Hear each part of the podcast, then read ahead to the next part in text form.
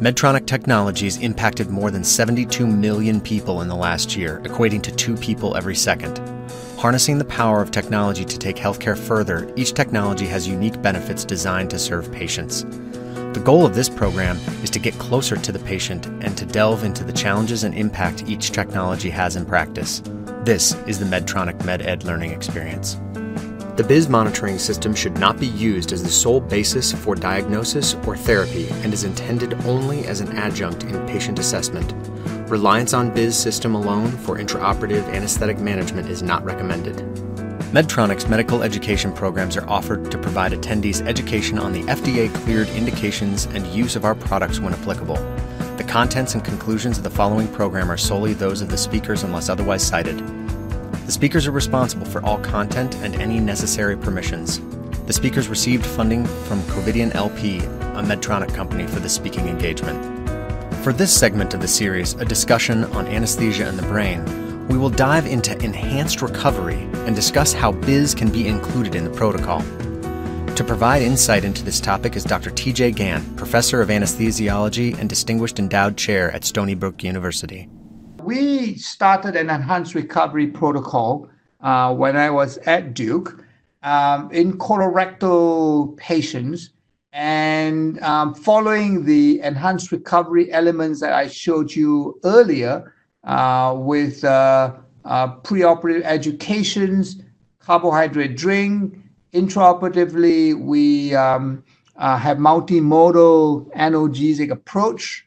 Um, we have a uh, guided fluid management with a non-invasive cardiac output monitors. We have a neural monitors with bispectral index, um, reduce number of drains uh, and avoid urinary catheters and post-op increase early return of uh, um, oral regimens and food and early return of uh, uh um, uh, bowel function as well as increase uh, encouraging uh, post-op uh, mobility. And with that, we showed a average an average of two days reduction in hospital length of stay. Uh, whether they are open colectomy or laparoscopic colectomy, we are still able to show two or just over two days reduction in length of stay. And obviously, um, the complication rate also came down we have lower incidence of urinary tract infection, uh, lower incidence of uh, surgical infection, and lower incidence of readmission uh, for following discharge. And more importantly, we also found that the cost of uh, healthcare delivery in that patient, uh, on average, we were able to reduce about $2,000 uh, savings per patient. And in about 30, 25, 30% of patients, the saving went up to about $4,000 per patient.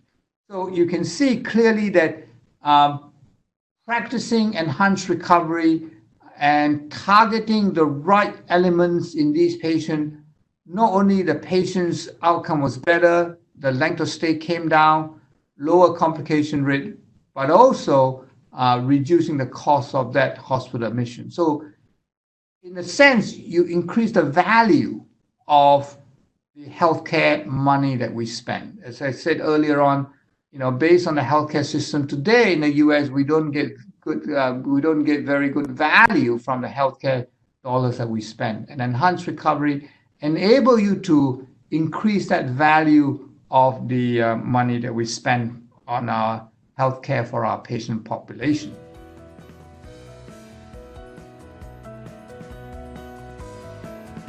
Please tune in next week for a new segment from this series wherever you find your podcast.